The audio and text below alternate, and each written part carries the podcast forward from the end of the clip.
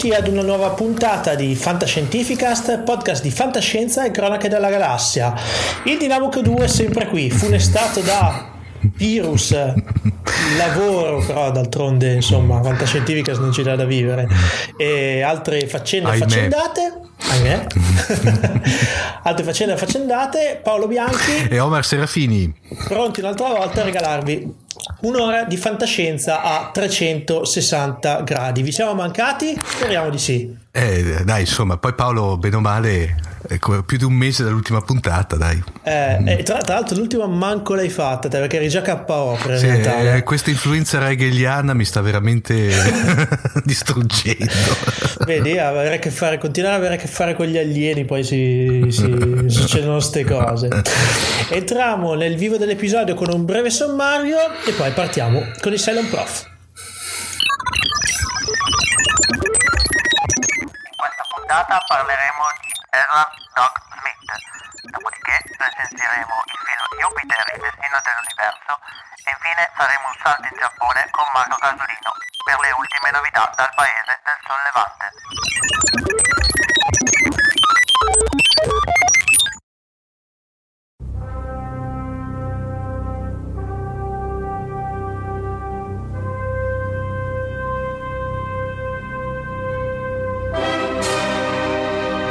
E dopo questa lunga assenza non poteva che, eh, che ritornare. Abbiamo qui di nuovo con noi il nostro amatissimo Cylon Prof.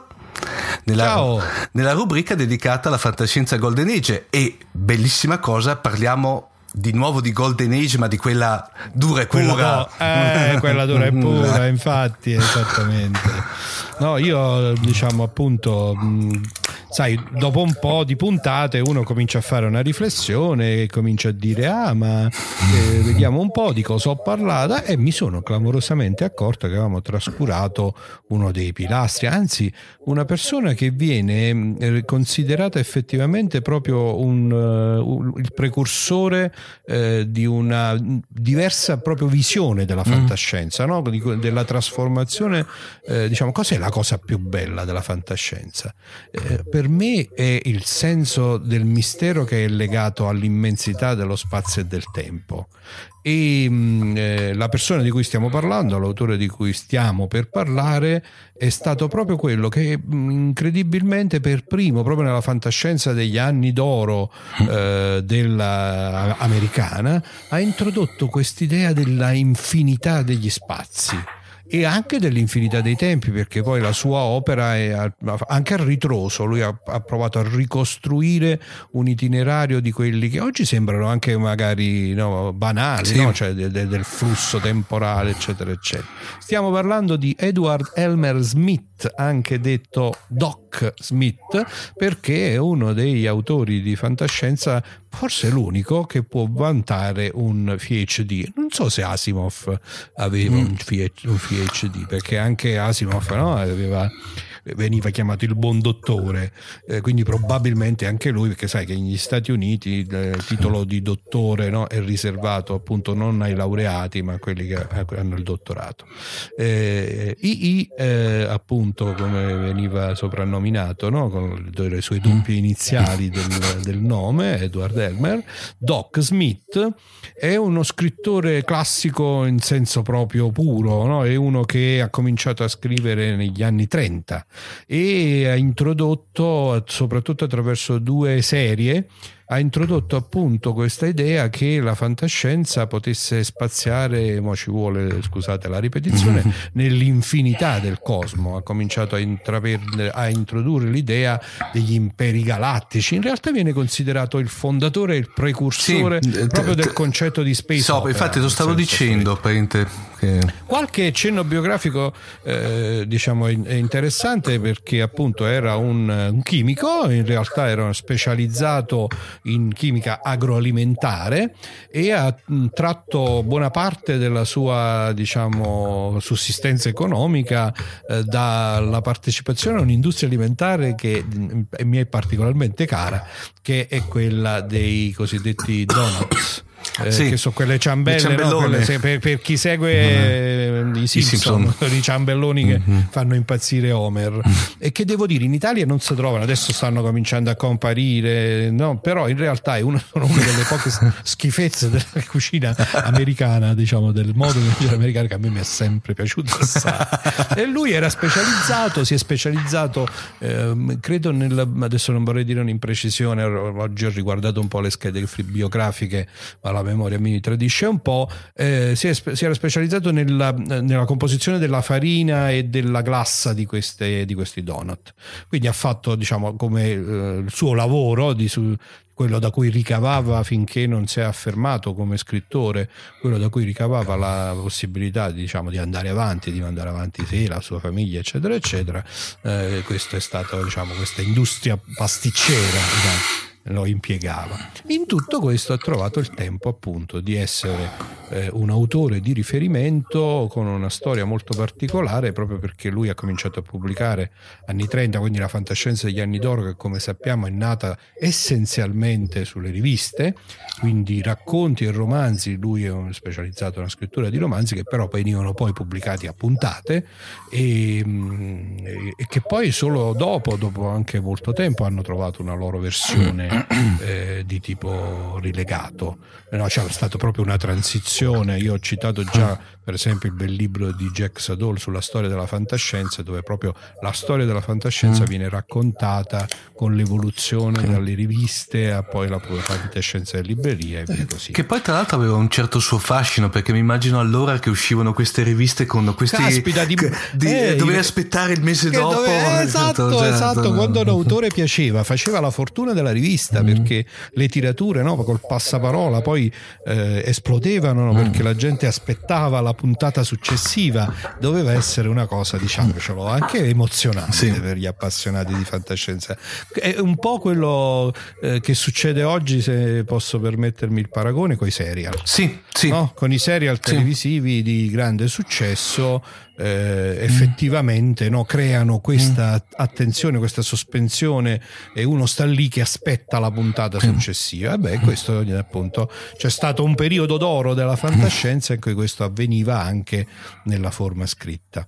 E, e speriamo che possa anche tornare eh, una cosa di questo genere, almeno dal mio punto di vista. Bene, allora ehm, diciamo quindi di Doc Smith eh, diciamo, si, ehm, si ricordano, insomma, va- vale la pena di leggere eh, fondamentalmente due grandi cicli eh, che eh, io adesso non entrerò troppo nei particolari mh, anche diciamo bibliografici in senso stretto. Quanto piuttosto eh, cerco di riprendere le tematiche fondamentali. Sono eh, cicli pubblicati in numerosi romanzi. Uno si intitola Skylark of Space eh, Skylark è l'allodola quindi tradotto l'allodola dello spazio e ruota sostanzialmente intorno a mh, appunto un tema che poi è, di- poi è diventato classico nella fantascienza e nello space opera e cioè nella capacità eh, di costruire astronavi che per la prima volta portano l'umanità dapprima nel sistema solare e poi a, a viaggiare nelle galassie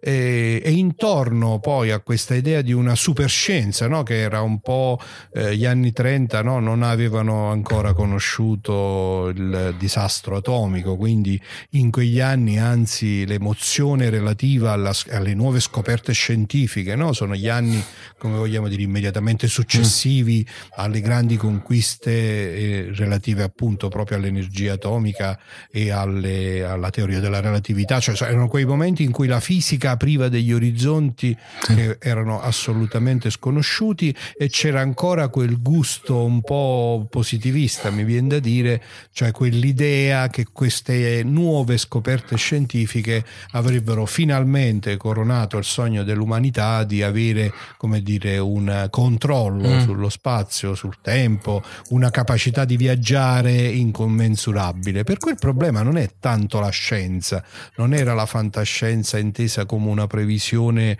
in qualche maniera corretta del futuro, quanto piuttosto l'immaginazione di quello che l'uomo potrebbe fare se fosse appunto dotato quasi di poteri, quasi di poteri semidivini, no? di, di questi protagonisti di questi romanzi sono dei protagonisti, come si dice, a tutto tondo, tutti di un pezzo, Ah. eh, sono quasi invincibili, Sì. invulnerabili, geniali, in Mm. una settimana riescono a costruire un'astronave, no, si pongono il dubbio che l'astronave Mm. non è abbastanza veloce, si concentrano una settimana e tirano fuori dal laboratorio Ecco. un modello mille volte più veloce.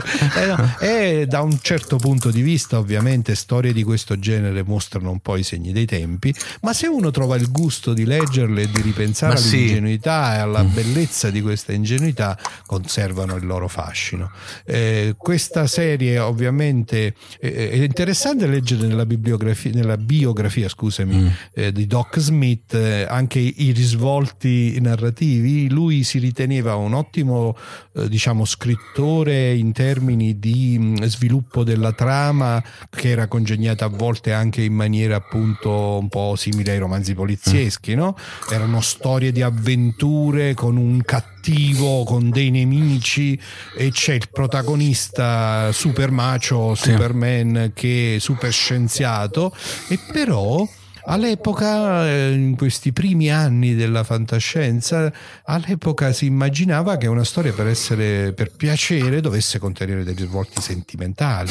E per esempio Doc Smith pensava di non essere bravo a scrivere La parte storie sentimentale. la parte sentimentale. Quindi i suoi primi romanzi, eh, in particolare questi appunto della serie del- di Skylark, eh, nacquero con una collaborazione con la moglie di un suo caro amico che scriveva, le- quindi c'era un, diciamo, lui sviluppava la trama, la parte scientifica, E aveva la le consulente avventure, rosa. e poi c'aveva la consulente rosa che gli scriveva i dialoghi e quindi alla lettura è simpaticissimo perché questa cosa poi una volta che uno la sa se ne, te ne accorgi perché cambia proprio il tono Mm. Il tono, no? E te- ci sono queste conversazioni svenevoli Per cui tra pa- la parti- fidanzatina americana classica Cioè, parti praticamente un romanzo che è una sorta di. vedi proprio lo stridore fra la parte cappa e spada in tema fantascientifico, in, in salsa fantascientificast alla commedia rosa americana, praticamente. Esattamente così, Mm.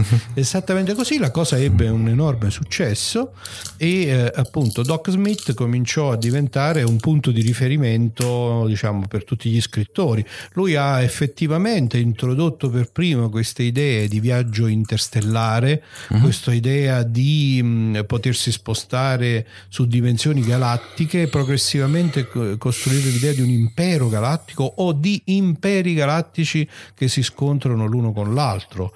Eh, tematiche appunto poi legate, vedremo nell'altra, nella serie successiva di cui parliamo tra un attimo, a mm, poteri telepatici.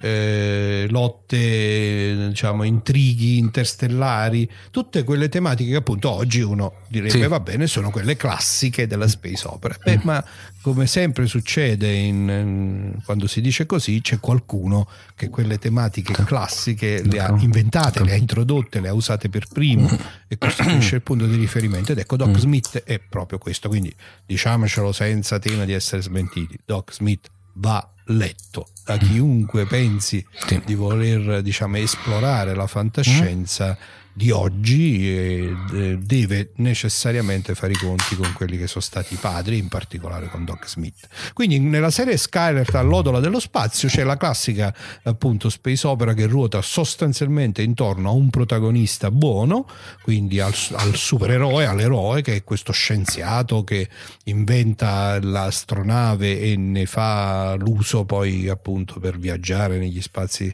intergalattici e c'è un'altra cosa che un'altra tematica classica che è il super nemico Sì. No, anzi addirittura viene diciamo di solito eh, si, si dice che i, i critici principali eh, della fantascienza hanno osservato che poi il cattivo gli è riuscito meglio ancora cioè che mentre il protagonista Beh, ma- è un po' stereotipato e, e appunto Beh. insomma tutto quello che uno ci si potrebbe aspettare eh, invece il cattivo è veramente cattivissimo. E nello stesso tempo nella, nella tratteggio della sua personalità ecco mentre l'eroe è stereotipato il cattivo no. Il cattivo è capace di ripensamenti ha una sua etica incredibilmente coerente non si fa scrupolo di mm. massacrare intere eh, stuoli di esseri umani o alieni non gliene importa niente pur di raggiungere i suoi obiettivi ma la sua violenza non è mai gratuita.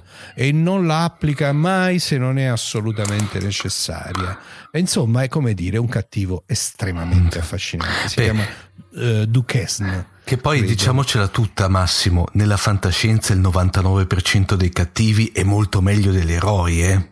Ah sì, alla grande, ma secondo me non nella fantascienza, diciamoci la verità, no? che eh. appunto molto spesso in quasi tutte le storie romanzate del tipo di cui stiamo parlando, in cui appunto c'è un'avventura, c'è uno mm. sviluppo, c'è il buono, il buono viene un po' appiattito, mm. no? perché è come se dovesse, eh, come se dovesse appunto rispettare dei canoni molto sì. forti. Sul cattivo c'è più spazio sì, per, d'azione, no? sembra... eh, per, per, avere il dubbio, il cambiamento, mm. il eh, diciamo, come dire, c'è un fascino sì. di questo essere. No, su quello sono, per, sono perfettamente d'accordo. Evidentemente si vede che proprio come ti dici giustamente, quando si descrive, si, si, si crea dal punto di vista scrittura il buono, devi rispettare quei paletti che sono quelli, no? Sì, eh, sì. Co- è vero che poi eh. diciamo con l'evolvere anche degli stili, abbiamo poi visto nascere un, anche un, un, mondo di descrizioni del buono diverse, più, eh, più articolate, uh-huh. con un, un, tratteggio psicologico più raffinato, ci sono tanti eroi.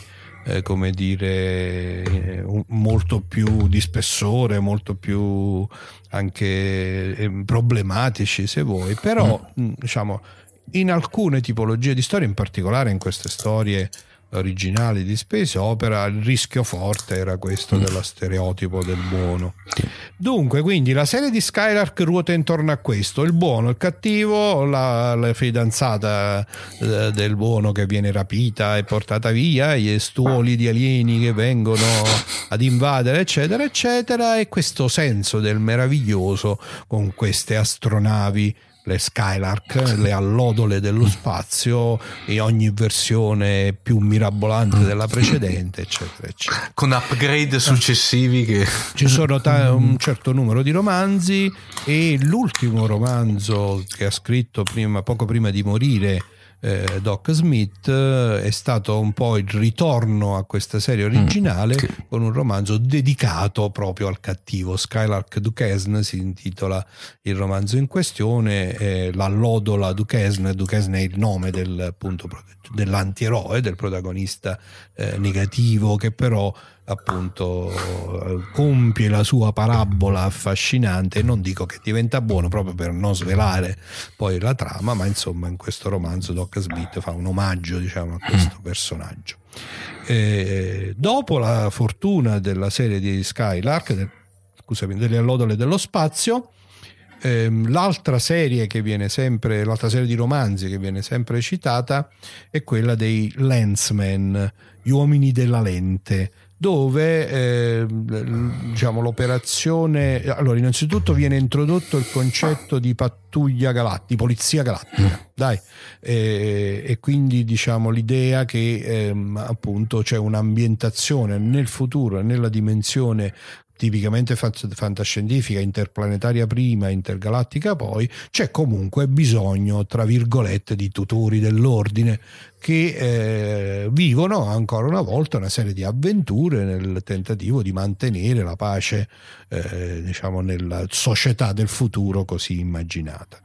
E, e questa pure è una tematica poi classica no? che dà il luogo a tutta una serie di avventure eh, a, poi ci si aggiunge eh, successivamente Doc Smith effettivamente fa il salto nella dimensione dell'impero galattico e si spinge fino addirittura a immaginare un conflitto questa è un'altra tematica di quelle proprio intriganti che poi è tornata in tanta altra fantascienza e torna spesso in tanta altra fantascienza, quella che ci sia un conflitto segreto mm. tra due civiltà opposte, naturalmente possiamo diciamo, chiamarla quella del bene e quella del male. Sì.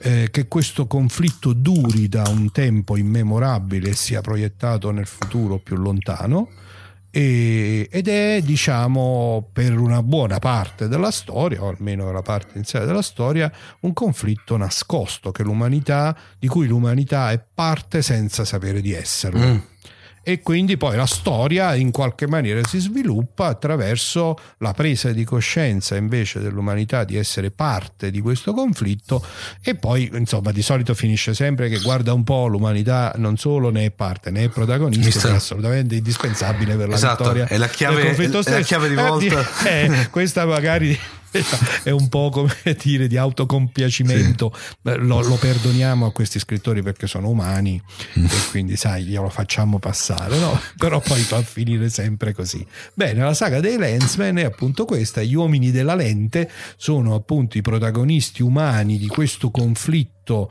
eh, intergalattico tra queste due civiltà misteriose, una rappresentante del bene assoluto, gli arisiani, e un'altra rappresentante del male assoluto, gli eddoriani, che si combattono da sempre e l'umanità è la, l'ago della bilancia di questa lotta cosmica, e tutto ruota intorno a questa pattuglia di eroi, eh, questi uomini della lente. La lente è un'altra invenzione interessante, è un... Um, come possi- è proprio una lente, è un oggetto fisico, il quale però è praticamente senziente, viene, prati- viene istan- come possiamo dire, istanziato, viene mm-hmm. messo in atto oh. contemporaneamente alla, las- alla, nascita dell'essere umano che sarà il suo possessore.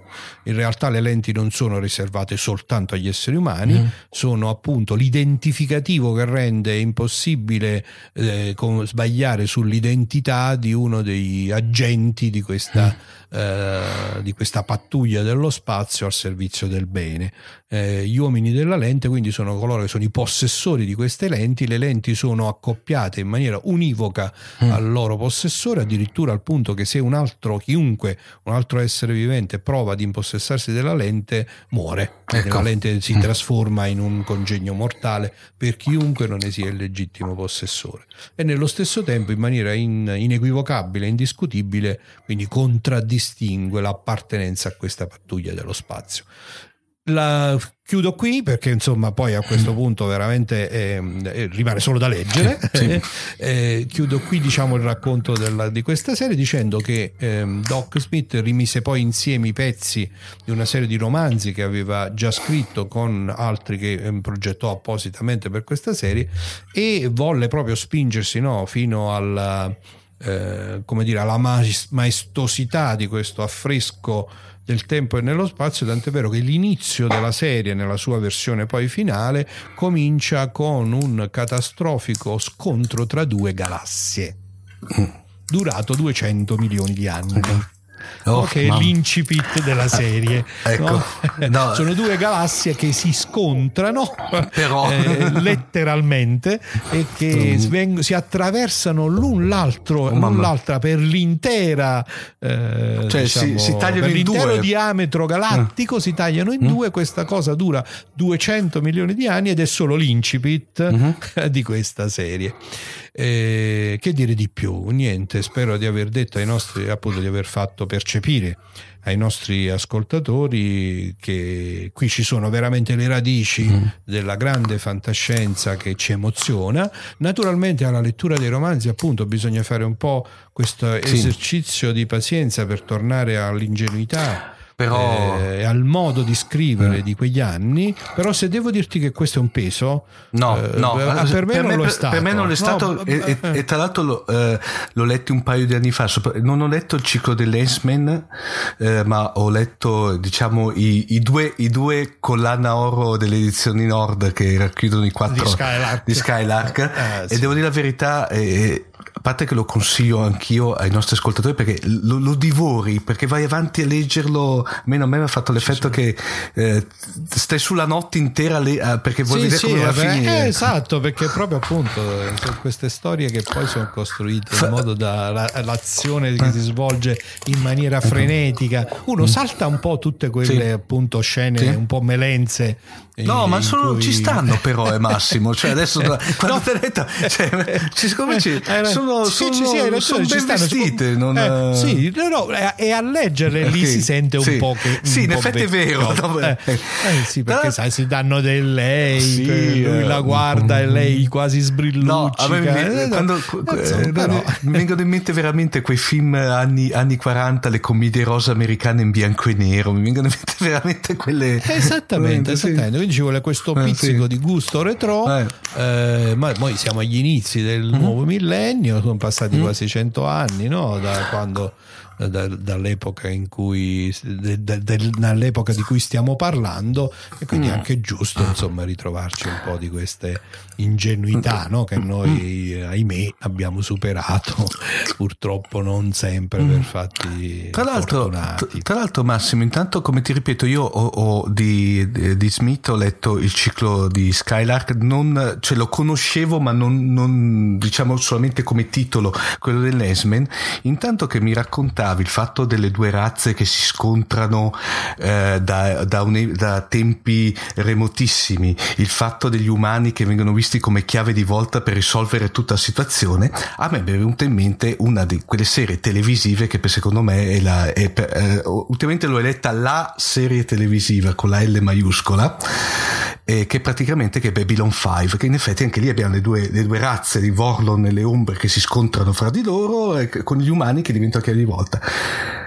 In effetti Sì. sto- sto- ho scoperto una cosa, ma adesso, nel senso, intanto che te parli, sai che io faccio le ricerche e prendo appunti per buttare giù le notte dopo dell'episodio, che di Lesman la Universal Picture ha preso i diritti per fare nel 2008 per fare un ipotetico film. Oh davvero? Ecco, e chi ha affidato?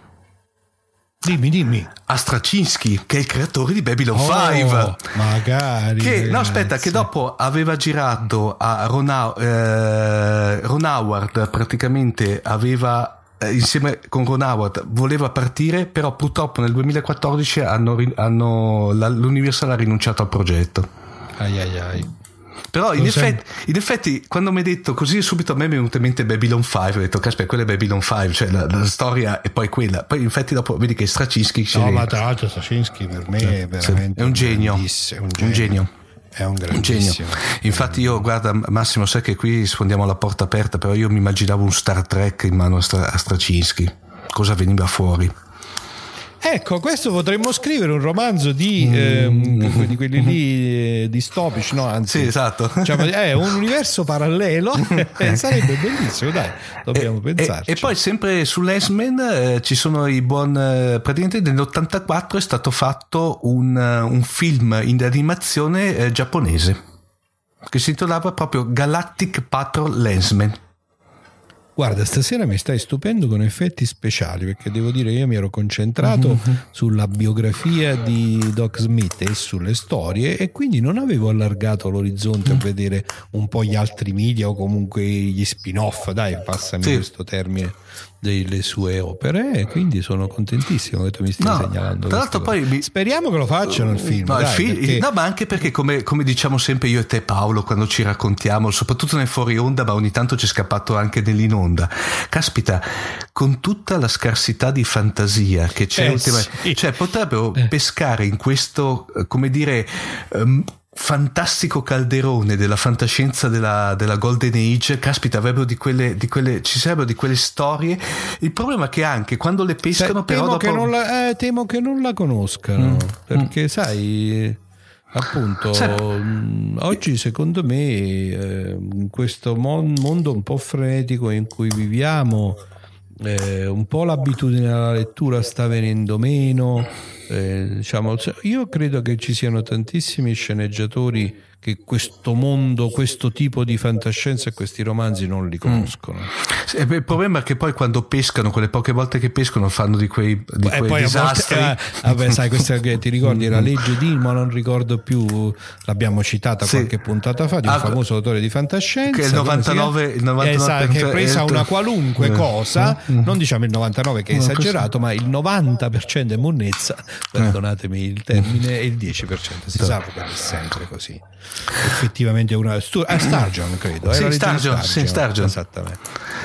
Eh. Se posso Beh, concludere sì. con un po' di autopubblicità, cambiando completamente Ma tema. assolutamente sì. Eh, oh, voglio segnalare agli ascoltatori di Fantascientificast che eh, lo spaziobianco.it, che è un sito de- dedicato al, al fumetto, mi ha chiesto, e ho- io ho accettato con grandissimo piacere, di eh, pubblicare un articolo. Loro fanno una rubrica che si chiama Essential Eleven, nel senso che fanno scegliere le 11 cose che diciamo ti piacciono di più. E io ho scelto, sul- sempre su loro indicazione, gli 11 romanzi di fantascienza che secondo me dovrebbero avere un adattamento a fumetti. Sono 11 romanzi che ho citato in Fantascientificast sempre, infatti se andate a leggere l'articolo troverete la doverosa citazione al nostro podcast di fantascienza preferito.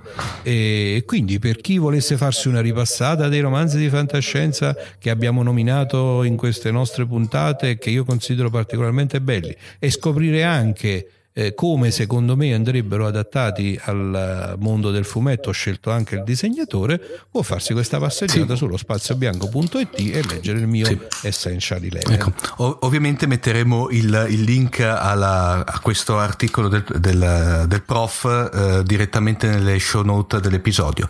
Benissimo Massimo. eh, Grazie Omar. eh, be- bello, mi è piaciuto questo rientro duro e puro, caspita. 2015 Sì, ecco. Odissea nella Golden Age. Benissimo Massimo, ti ringraziamo ancora e alla prossima a questo punto. Ciao Massimo. Un caro saluto a tutti i nostri ascoltatori. Ciao Omar.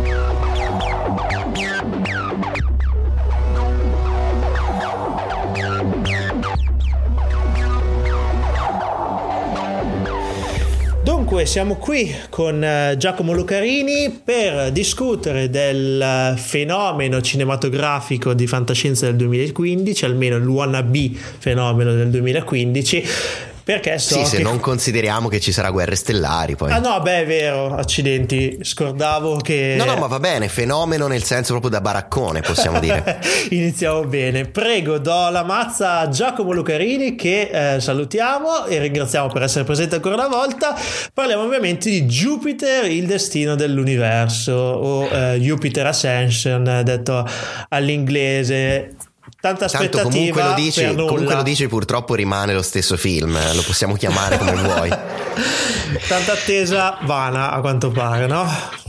Eh, senti, io leggo in giro opinioni di colleghi o più o meno colleghi che tentano tutti i modi eh, di salvare questo film. In realtà c'è ben poco da salvare. Io l'ho visto e per- son- sono uscito, eh, sono qui con un tachiflu. Mi sono sentito male, Piangendo, non perché ho preso freddo, ma perché ho visto questo obbrobrio che scimmiotta le saghe Young Adult eh, dei Wachowski che evidentemente per soldi hanno fatto questa cosa scritta da loro eh, in maniera originale, non tratta da altre opere o da altri libri.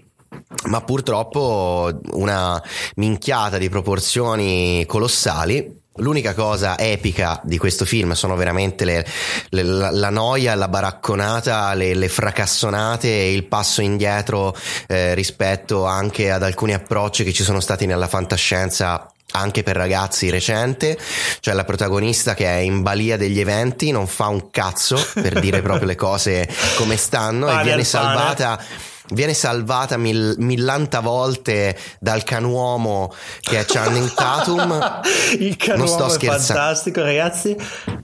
non sto scherzando.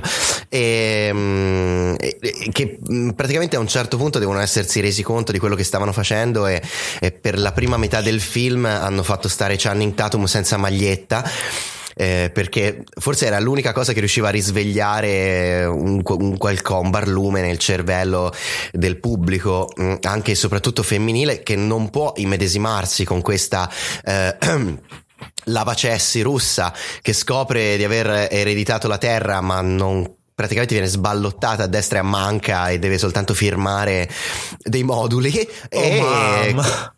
E questo topo cane, eh, scusate, uomo cane, eh, cui c'è una chimica che non scatta mai fra questi due protagonisti, che però si dichiarano l'amore, o meglio, lei si innamora dei suoi pettorali, credo. E, mm, e nel mezzo c'è una mm, bagarre cosmica intergalattica con scene d'azione troppo lunghe. e fracassone, ma quello, non, quello sarebbe il meno. Il fracassone qui da queste parti ci piace anche.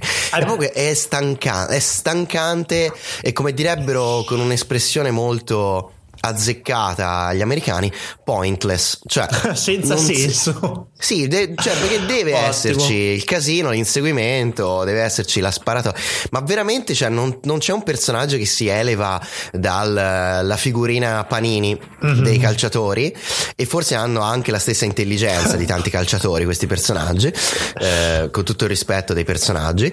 E, e quindi, ora, io te lo dicevo prima di iniziare a registrare, Sì. cioè io li voglio bene ai Wachowski, gli voglio bene anche alla Warner che gli ha dato un sacco di soldi, però cioè ragazzi, nel 2015 non è accettabile questa cosa, dove l'unico appiglio in cui ti puoi aggrappare per tentare di salvarlo è dire vabbè, ma in fondo è una space opera scanzonata per ragazzini, divertente.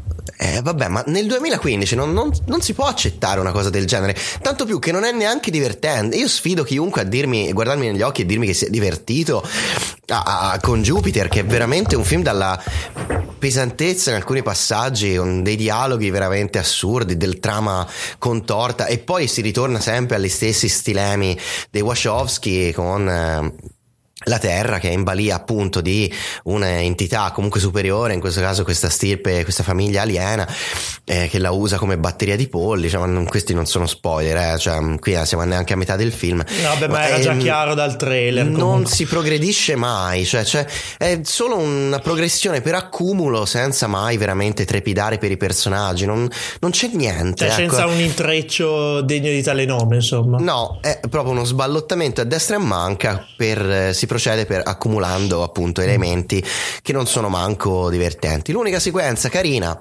eh, è una che fa satira sulla burocrazia, in questo caso intergalattica, ric- e con un cameo francamente alla luce dei fatti inutile di Terry Gilliam che però è gradito quanto appunto eh, veramente superfluo e velleitario Ehm, detto ciò io mh, non lo so non, non saprei veramente a chi consigliarlo e, e perché poi magari qualcuno gli è piaciuto e non, non vorrei essere offensivo cioè io magari sono troppo severo però reputo che nel 2015 dai fratelli Wachowski soprattutto dopo che hanno provato la strada magari non compiuta, magari non, non interessante, magari eh, anche quella confusionaria di ehm, Cloud No, Atlas. che però era un Io- bel film, si salvava. che io cioè, tra oddio, l'altro ho salvato proprio perché c'era il, esatto Paolo cioè c'era comunque un po' di coraggio un po' di incoscienza un po' di voglia di rompere lo schema dei blockbuster eh, classici e della fantascienza qui invece siamo proprio al alla resa, no?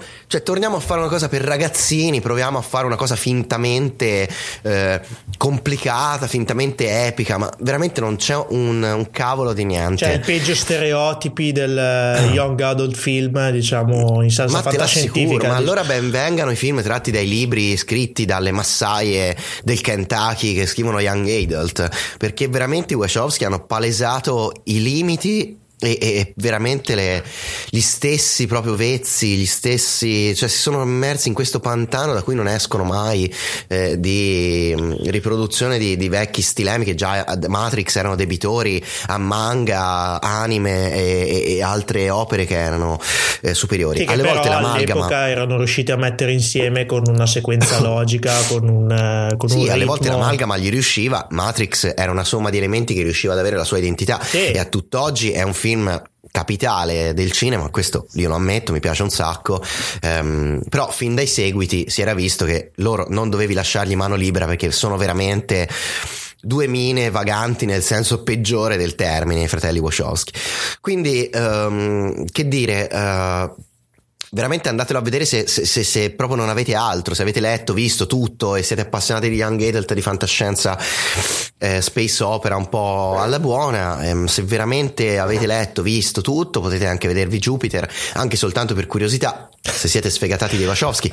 Io eh, poi nel video delle mie recensioni sul canale YouTube, ora faccio un po' di spam, insomma. No, no, ma vai tranquillo. Se andate sul mio canale YouTube, se cercate Giacomo Lucarini o l'hashtag un film un min con i due uno, un film un min, io lo sai, tendo sempre a vedere il bello e il buono dei film, no? Proprio ho dato l'impostazione con i fuck yeah e i nope proprio per trovare sia il buono che il, il cattivo. Ma in questo caso veramente ho trovato pochissimi motivi per cui questo film gli si possa dare un pollice alzato. E, e ripeto, e soprattutto perché le aspettative erano tutt'altre. Quindi Eh, sì. da loro, cioè, fosse stato un James McTigg, un eh, che cavolo ne so, un, regi- un mestierante, un regista del cazzo a cui è stato dato un filmone in mano come giocattolo. Poteva anche passarla liscia e dire vabbè, diciamo, ma da, loro, ma da loro no. Questo, cioè, Eh. questo è un passo indietro clamoroso e veramente finiti in delle sabbie mobili che, che- che non, non- poi non portano niente a nessuno. Ecco, si rimane lì, anzi si fanno dei passi indietro. Addirittura c'è chi ha detto, ah, è molto anni 80. Sì, ma cioè, eh, le anni 80 va bene un omaggio di qualche minuto o nell'atmosfera, non un film che è preso di peso dai peggiori anni 80 dove c'è la damigella in pericolo e i personaggi sono tagliati con l'accetta, perché altrimenti non è una cosa positiva, ma è una cosa negativa. Chiaro, Eh, quindi mai convinto a godermelo in, or- in on- in qualche modo, in un video, sicuramente non è... Non è- poi, poi non chiedermi indietro due ore della tua vita, no, però. eh. no, chiaramente, chiaramente Cioè, cioè, fai, fai conto che io mi sono sempre rifiutato di vedere Twilight, quindi cioè, non, ho, non lo so neanche se, se, se, se, se prenderò questo dirò, passo. Ti dirò che in confronto Twilight potrebbe avere il suo perché, perché almeno quello è romantico, è, è- è una cagata romanticheria con i vampiri, può, può andarci. Qui c'era l'afflato della space opera completamente buttato via, ecco, e quindi mi fa incazzare ancora di più. Vabbè, vabbè, insomma, eh, ci rimangono giusto gli Avengers e Guerre Stellari quest'anno. Speriamo di non dovercene pentire come, come per questo Jupiter Ascension. Almeno parlando di grossi titoli, poi di titoli ce ne sono tanti in giro e Beh, sicuramente. no, chiudiamo con la notizia positiva che l'uomo ragno è tornato alla Ah Marvel, beh, dai. accidenti. Eh, speriamo di vederlo nella formazione degli Avengers, anche se non era un personaggio fondamentale, però insomma, Ma secondo me la Marvel farà in, modo, farà in modo di far tornare tutti i conti. Pare già che comparirà nel film Captain America Civil War, quindi vedrai che lo infilano da qualche parte il nuovo uomo ragno. Che già è tanta roba, insomma, Civil War stiamo parlando di una delle saghe principali degli ultimi anni, quindi Esatto.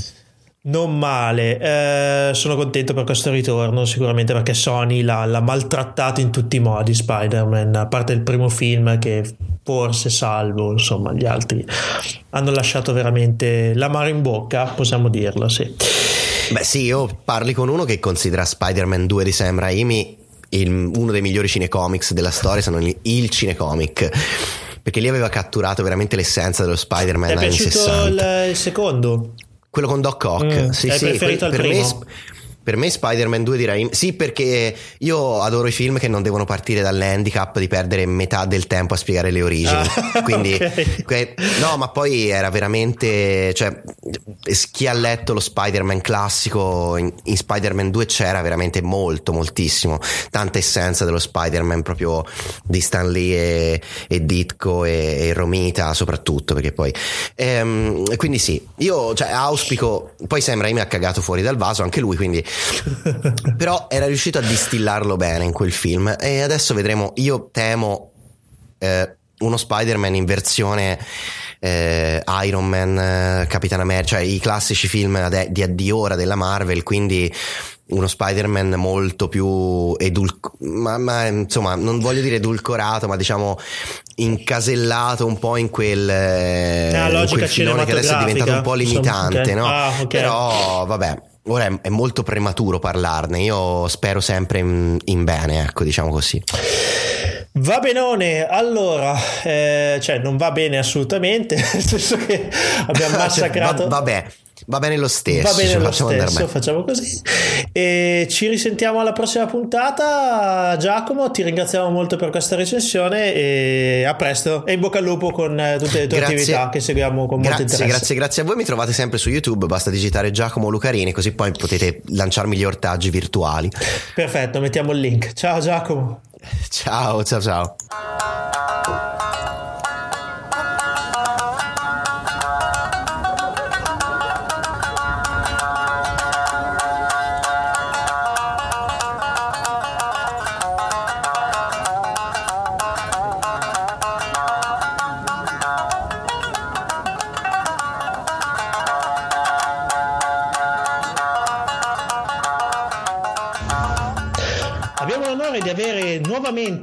Ospite l'uomo del Giappone Marco Casolino. Ciao Marco. Ciao Paolo, ciao a tutti e grazie del, dello spazio concessomi. Figurati, so che hai un sacco di novità dal Giappone perché la mail che ci hai mandato veramente per i fan della fantascienza giapponofila diciamo che è densa di, di, di, di, novità e speriamo arrivino anche da queste parti. Beh, sai, poi è chiaro che con la rete le cose si semplificano molto onestamente. Sì, no, chiaro, però sai eh, diciamo uno spera sempre in una pubblicazione più ufficiale diciamo così sì no no no ma eh, in realtà le cose di Miyazaki quelle sono, riescono a venire bene. Anche Evangelion sono state tradotte e, e, insomma hanno avuto la loro theatrical release che tutto sommato hanno certo, la, rende, rende, l'idea insomma perché è chiaro che al cinema e la settimana scorsa abbiamo avuto a Riken, Riken l'istituto di ricerca dove lavoro io abbiamo avuto un seminario di un di uno di quelli che lavorava a Studio Ghibli, quindi ci ha fatto due ore di come loro facevano il, lui si chiama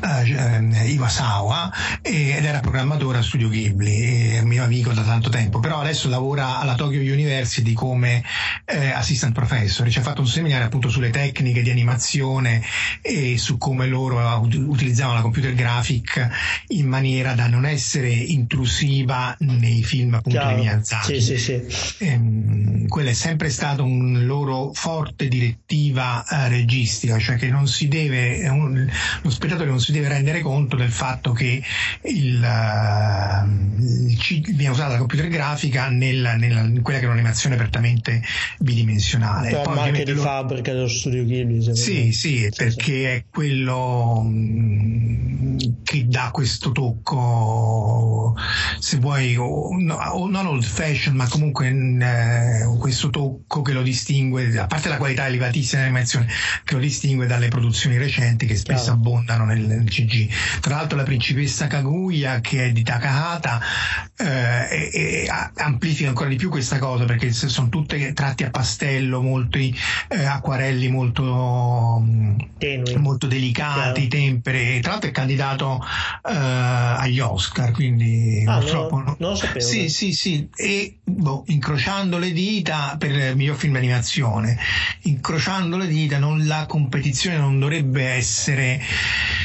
Eh, allora, dal punto, io sono pre- prevenuto e quindi lascio il tempo che trova, però dal punto di vista proprio di come tecnica di animazione non c'è competizione con gli altri candidati. Altro, bei film, eh. ehm, tra l'altro molti si sono lamentati che il Lego Movie è rimasto fuori, ma di nuovo lì ehm, mi sembra che si sia preso un BAFTA ieri sera, adesso non, non sono sicuro. Lego Movie? Sì. Sì, sì, no, perché il film è carinissimo, però dal punto di vista di tecnica di, di animazione non c'è eh, nulla di innovativo, mentre questo di Takata, che tra l'altro ha sforato come al solito il budget, è, è un capolavoro, cioè tu ogni singolo frame lo potresti incorniciare, mm-hmm. e, quindi se, poi tra l'altro speriamo che se vincono Oscar loro riprendano a fare film, anche se onestamente a breve termine è difficile perché appunto hanno smantellato eh, tutto lo, lo, staff di produzione. Questo, appunto questo eh, Iwasawa lavora adesso come assistant professor alla Tokyo University e, e tutti gli altri hanno, fatto, hanno, trovato lavori in maniera differente, però insomma sperare c'è sempre... Mm. Miyazaki ogni tanto si fa sentire onestamente anche sui giornali quindi non è mai proprio come dire passivo comunque inattivo diciamo così sì il problema è che lui adesso vuole sta facendo un corto quindi sta cercando di, di, di, di fare un una, non più lungometraggio perché è chiaro che 5 anni sono stan- la media per i, loro, i suoi lungometraggi.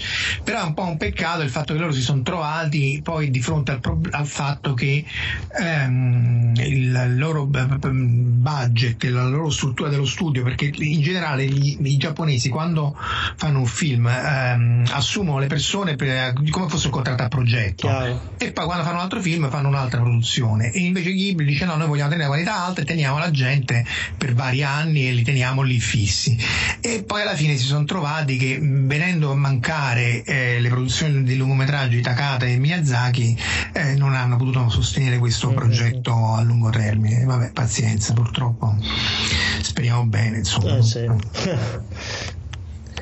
lì hanno, sarebbe idea che hanno, quello di Evangelion sarebbe l'unico che potrebbe avere il carisma e la, la, la, la potenza per, per, fare un altro film Ghibli. Tra l'altro loro sono in ottimi rapporti. Lui aveva animato eh, le, le, tra le primissime cose che aveva fatto era il, il dio guerriero di Nausicaa, infatti se vedi un po' ricorda ehm, i robot di Evangelion ricordano un po' il dio guerriero. Sì, vero, vero. come, però lui c'ha da fare ancora questa benedetta quarta parte e pare che non abbia neanche cominciato, tra l'altro. Quindi Non si fermano qui le notizie sullo studio Ghibli, pare che ci sia una mostra, ci parlavi di una mostra. Sì, no, del mostre ce ne sono tantissime. Una mostra interessante è questa del um, eh, tra i vari musei di Tokyo, uno che se uno ha l'occasione di andare a vedere, a parte il museo Ghibli, è molto interessante, questo museo all'aperto degli edifici, antichi edifici di Tokyo, che tra l'altro ha due fermate da, da dove è veramente il studio Ghibli, ha una fermata di metro, di, di treno, anzi, da dove è il museo Ghibli. E questo è, è praticamente su tutti i vecchi edifici che loro hanno raccolto sp- smontandoli in legno dell'inizio del diciamo a cavallo tra il um, XIX e il XX secolo, che sono quelli che hanno ispirato il um, la città incantata, cioè questi edifici magici molto eh, diciamo eterogenei come architettura e come struttura eh, del, de, che incontra Chihiro, la, la, protagonista della città incantata, erano quelli che hanno ispirato Miyazaki a, a, a renderli in maniera ancora più fantastica, in, fantastica in questo mondo abitato dagli dei spiriti giapponesi.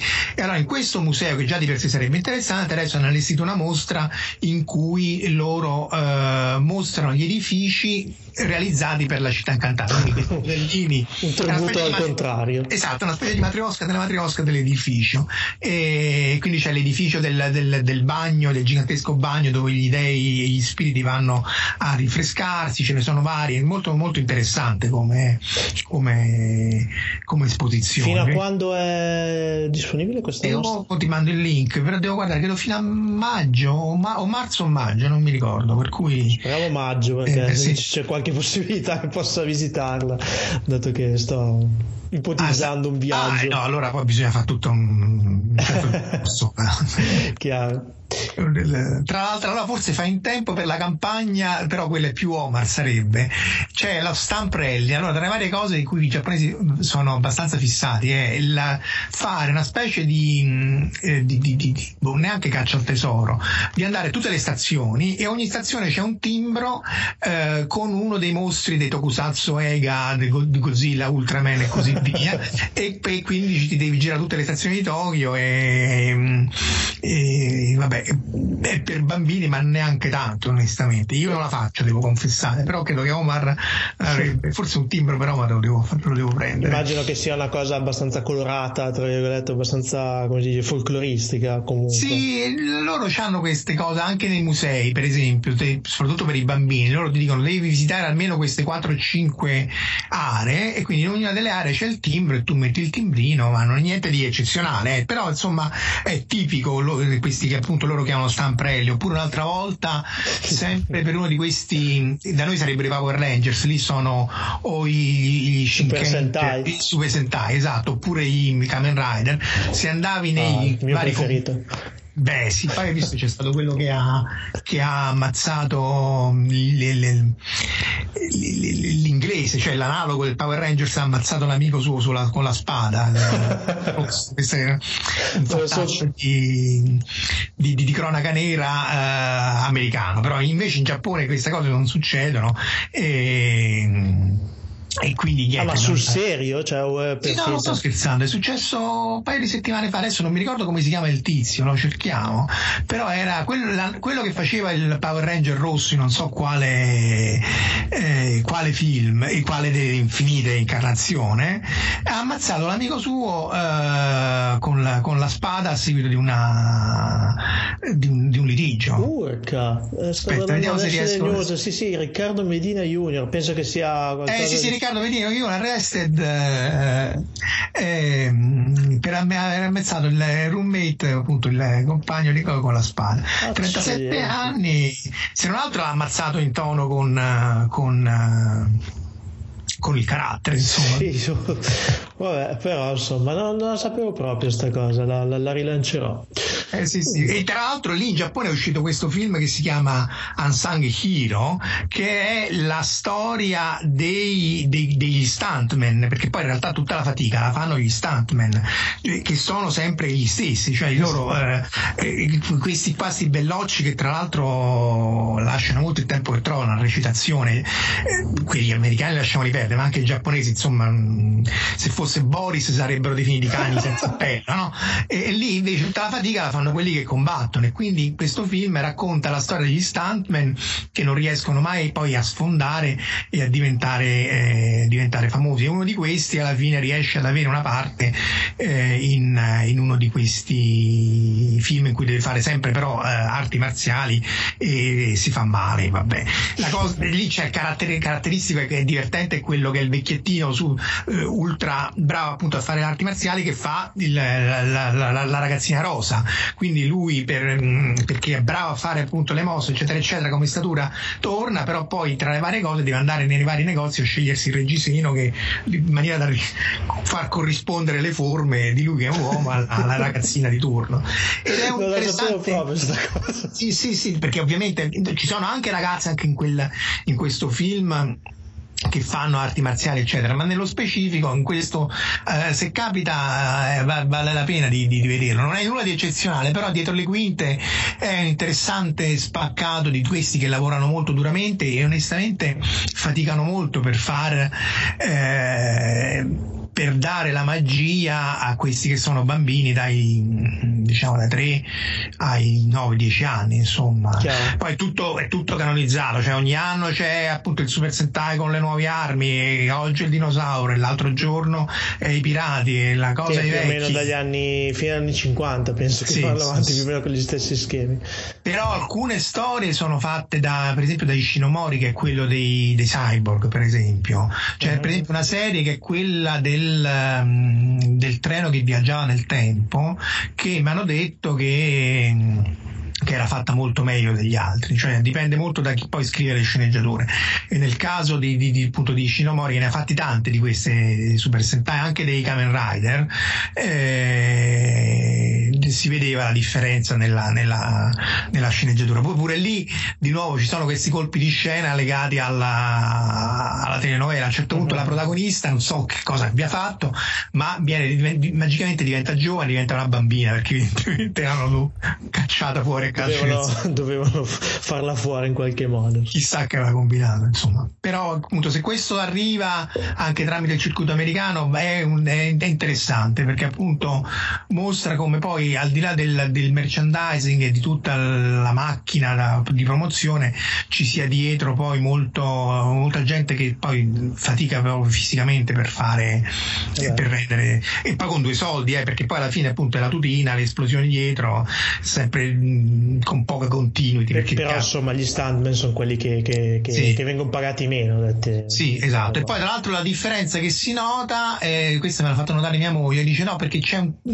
eh, tra eh, il- gli stuntman dell'imperatore precedente e gli stuntman di questo, di questo imperatore qua, cioè tra gli stuntman dell'era Heisei, che è questa qui, il modo di, di- di- combattere delle mosse, eccetera, eccetera, è diverso da quelli del- dell'era precedente. Vabbè, sai, l'azzardo, eh, io vabbè, in quanto comunque karateka, eh, io sto vedendo che comunque è un mondo quello delle arti marziali in continua evoluzione, cioè di dieci anni in dieci anni nascono nuove scuole, stili e quant'altro, e poi i giapponesi sono molto eh, ligi a- alla tradizione, comunque a portare avanti certi tipi di idee, quindi non mi stupisce la cosa che, Sì, la sì, cosa abbia- difatti, però appunto io per esempio che non, non- non me ne intendo, non, non- questa differenza non, poi neanche vedo onestamente, non, non la noto più di tanto, anzi Mhm. non- dovremmo fare, un- però potrebbe essere divertente fare uno studio comparato un, un giorno. No, eh, non lo so, po- potrei anche trovare qualcuno in grado di parlarne, è Mhm. una suggestione interessante. Passando poi infine all'ultima parte della tua interessantissima mail, pare che parliamo di due grandi classici che ritornano in qualche modo. Ah sì, Yamato e Gundam. Dunque, Eh. Yamato continua, continua eh, no, da noi era Stravasers, no? Eh, Sì. hanno, hanno- l'hanno fatto un reboot come si deve fare, cioè un reboot fedele all'originale, con le musiche fatte dal figlio del compositore eh, che aveva fatto le musiche nel 74, eh, la storia è quella, mettono a posto molta continuity, però la storia è sempre della prima serie, loro devono andare a salvare la Terra che bombardare le armi nucleari. Fatta molto bene e consigliata a tutti i fan di fantascienza perché comunque al di là, se uno, soprattutto se uno non l'ha vista, è rifatta con nuove tecniche e molto molto fedele. Hanno fatto fi- vari film, però adesso è uscito un film che fa da ponte tra quella che era la prima serie, appunto quella contro Gamiron, Gamilas in Giappone, e l'impero della cometa che eh, sono i cattivoni della seconda serie. E anche questo è un film, un lungometraggio molto strano, anche onirico se vuoi per certi sensi, in cui si vede anche la, la, la Yamato originale, cioè la nave La nave giapponese. la nave giapponese, la, quella- la, la, la, la, nave ammiraglia, e, ma, eh, insomma non molto veloce come azione, ma insomma un bel film e quindi lascia ben sperare per la, eh, per la prosecuzione sulla seconda serie, dovrebbe essere l'Impero della Cometa. E poi c'è un Gundam Origins eh, che dovrebbe uscire a marzo, in cui praticamente si vede il maggiore scia bambino e narra la storia, credo, immagino del colpo di Stato, perché poi se, se chi si ricorda la storia del Gundam originale, eh, Scia e Sera, la, la sorella, erano i figli del, del- del- del- legale eh, governatore di, di Yon, Di- che, di Yon. che- e che, viene, Esatto. che poi a seguito di un colpo di Stato viene- viene- vengono uccisi e loro scappano, eccetera, eccetera. E quindi speriamo bene perché oramai Gundam anche lì è molto abusata la, la sigla e c'è avuto alti e bassi, quindi Sì, in effetti ha- c'è stato un proliferare di serie in alcuni casi veramente di dubbia qualità, onestamente. Esatto, per cui questo, questo dovrebbe essere nella parte. Non ho capito se è ancora un reboot nella, nella storia, devo controllare e poi te lo mando nei link. eh, Se Certo. è nella storyline originale, l'animazione è molto bella, però appunto spesso, come abbiamo visto con Capitan Harlock e queste cose qui, anche i, pa- i- i- i- come si chiama? Sensei, il, i Cavalieri dello Zodiaco, eh, insomma, loro possono, non danno due lire a uno che gli scrive una sceneggiatura come si. Decente, quindi, esatto. eh, Speriamo non abusino in computer grafica come nelle Eh, ultime sì, serie sì. di Gundam, insomma, che sono state abbastanza non per epilettici. diciamo eh sì, difatti. Quindi staremo, staremo a vedere. Comunque vi tengo aggiornati, appena, appena esce lo vado a vedere vi farò sapere. E gli ascoltatori di Fantascientificast, oltre a noi, ringraziano molto. Grazie Marco, Grazie a voi. speriamo grazie di vederci a maggio. Eh? Sì, sì, no, no, poi, poi, insomma, poi ci sentiamo per bene, organizziamo un tour, eh, uno special. Oh, sai, è uno di quei viaggi organizzati dove non hai tanto spazio, però sicuramente di spazio ne avremo. Insomma, passeremo, passeremo a trovarti. Grazie Ok. ancora, a presto. Ciao Paolo, eh, Ciao. grazie. Ciao.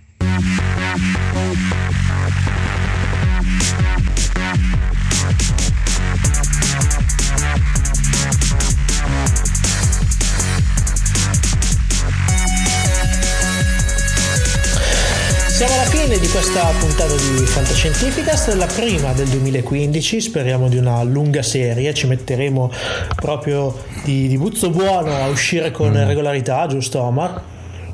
Sì, sì, sì, Paolo, ma è stato, è sta- veramente, la, detto, l'influenza regheliana è stata veramente È devastante. stato un incidente, diciamo così.